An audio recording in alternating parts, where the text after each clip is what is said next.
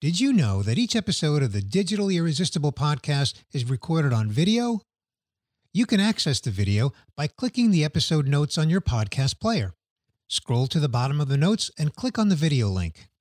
Or just visit the iQor YouTube channel. You're listening to the Digitally Irresistible podcast, where we cover the optimization of digital technologies and irresistible people. Brought to you by iQor.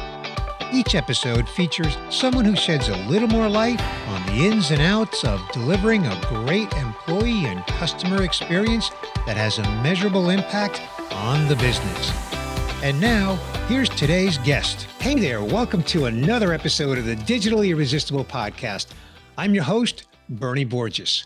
Today's guest is Kristen Kuyat, PhD. Welcome, Kristen. Thanks, Bernie. Thanks for having me. Appreciate it. Glad to have you. You know, Kristen, you represent iQor in the Western U.S., specifically in the Silicon Valley area, aka uh, Central California.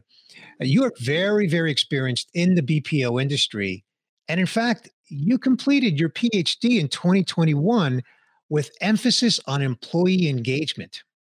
So, Kristen, on this episode, I want to discuss the trends that you're seeing in customer experience management among the brands that you work with in Silicon Valley. But first, as you know, let's begin with your introduction. Let's begin with your current role at iQor and a little bit of a, your short career backstory and how you got there. Perfect. Well, again, thanks for having me today. Appreciate it. Uh, a little bit about me. Um, I'm in the business development role currently at iQor. Um, I've been in the BPO space for about uh, 15 or so years. And uh, most recently, got my PhD in uh, client engagement uh, within emotional intelligence, um, something that I like to layer in um, to all my client engagement opportunities. I bet. Well, congratulations on that. I know that's a big achievement.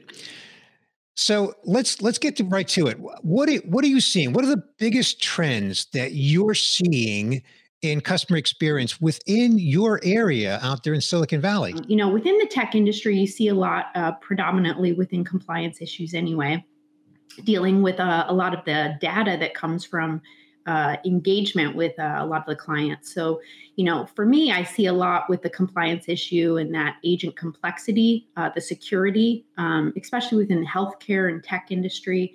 Um, and then, you know, in terms of supporting the omni channel uh, approach, we've got, you know, the digital solution. So we're seeing a lot of uh, clients and customers looking at that email, that chat, that chat, that bot, that AI. Um, they're, they're really looking for solutions that communicate with um, and resonate with uh, the clients here um, that uh, tend to fall in uh, the younger demographic, uh, which they communicate a lot through the email and chat solutions. So we're seeing that a lot out here. Sure. Okay. Not not surprised. Not surprised. now, um, Kristen, as you know, we're recording and publishing this in March of 2022, and it's Women's History Month. So I want to ask you what are you seeing in, in terms of the evolution of women in the customer experience industry or roles, if you will?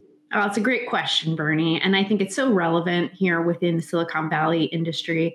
Um, you know, we've seen an evolution really in the last five to seven years of women on boards, uh, taking leadership roles, um, and really a push to, you know, solution uh, 50% of the demographic out here with women. And so, you know, traditionally we have seen an 80 20 uh, split with uh, 80 predominantly being um, male, um, 20% being predominantly, you know, female.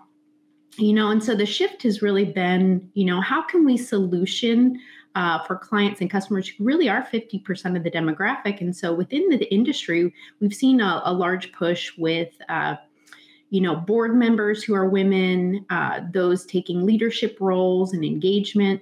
Um, and it's been exciting to see, uh, you know, how that really transfers into business and opportunities here, um, welcoming, you know, the um, uh, the the um, exciting opportunities that women have, um, and and just seeing uh, how that really trickles down um, to not only the environment that you work in, um, but the clients and customers you serve. Um, so it's been exciting seeing within, especially within the last five to seven years, the opportunities for women in business and celebrating that really. Yeah, I bet. I bet yeah. that's fantastic. Well, in the spirit of Women's History Month, I, I thought I'd share a fun fact with you and our audience. And, and here it is. I'm going to read it to you.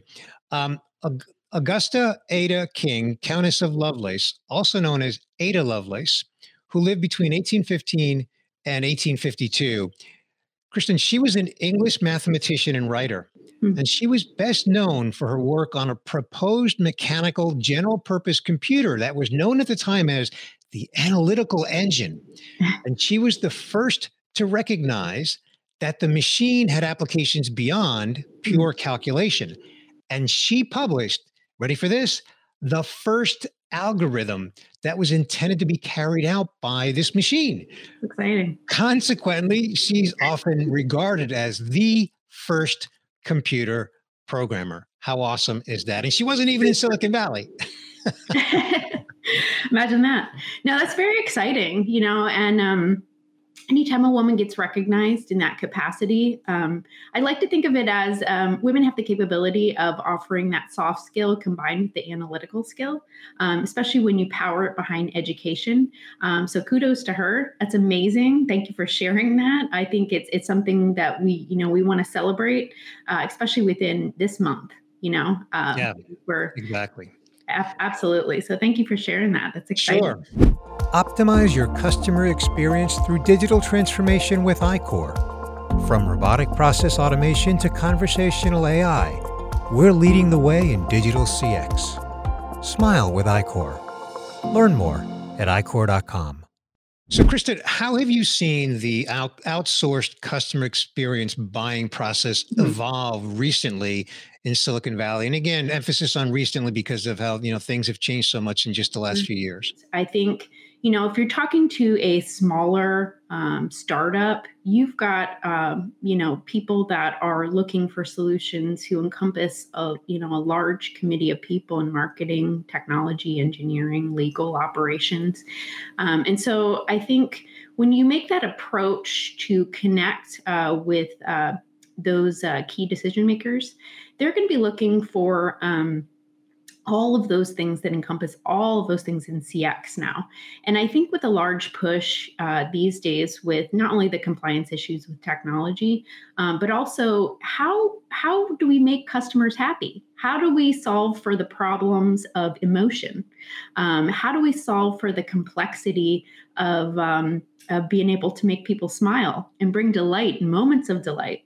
Um, and so, when you're looking at solutions that neutralize that, you're looking at the emotion complexity, uh, but you're also looking at the technology aspect. Um, and I think for us as an advantage at iQor, we have some of the most amazing individuals that work for us, some of the most amazing um, SMEs uh, that are able to talk tech. Uh, that are, but they're also able to add in that personality um, and that connection with clients, which I think is a huge solution uh, that brings everything all together. So I think the dichotomy of those, you know, things that, uh, you know, uh, customers and clients and potential clients are looking for encompasses all of those things. And I think that's what makes it supremely, I guess, I don't know if easy is the right word, um, but it makes it delightful uh, sure, uh, to be able sure. to bring all those things together in a buying committee, you know, looking for those things. Well, with so many amazing SMEs at your disposal, how has your role evolved in business development? And I'm, I'm going to squeeze in a second question into the same question. So, how has your role evolved? And also, how are you received hmm. as a woman with a PhD in a business development role? It's a great question. Um, and I think if, if you look at it from the outskirts, you're like, wow, uh, someone who's having, you know, a, a PhD, uh, you know, within the business development role.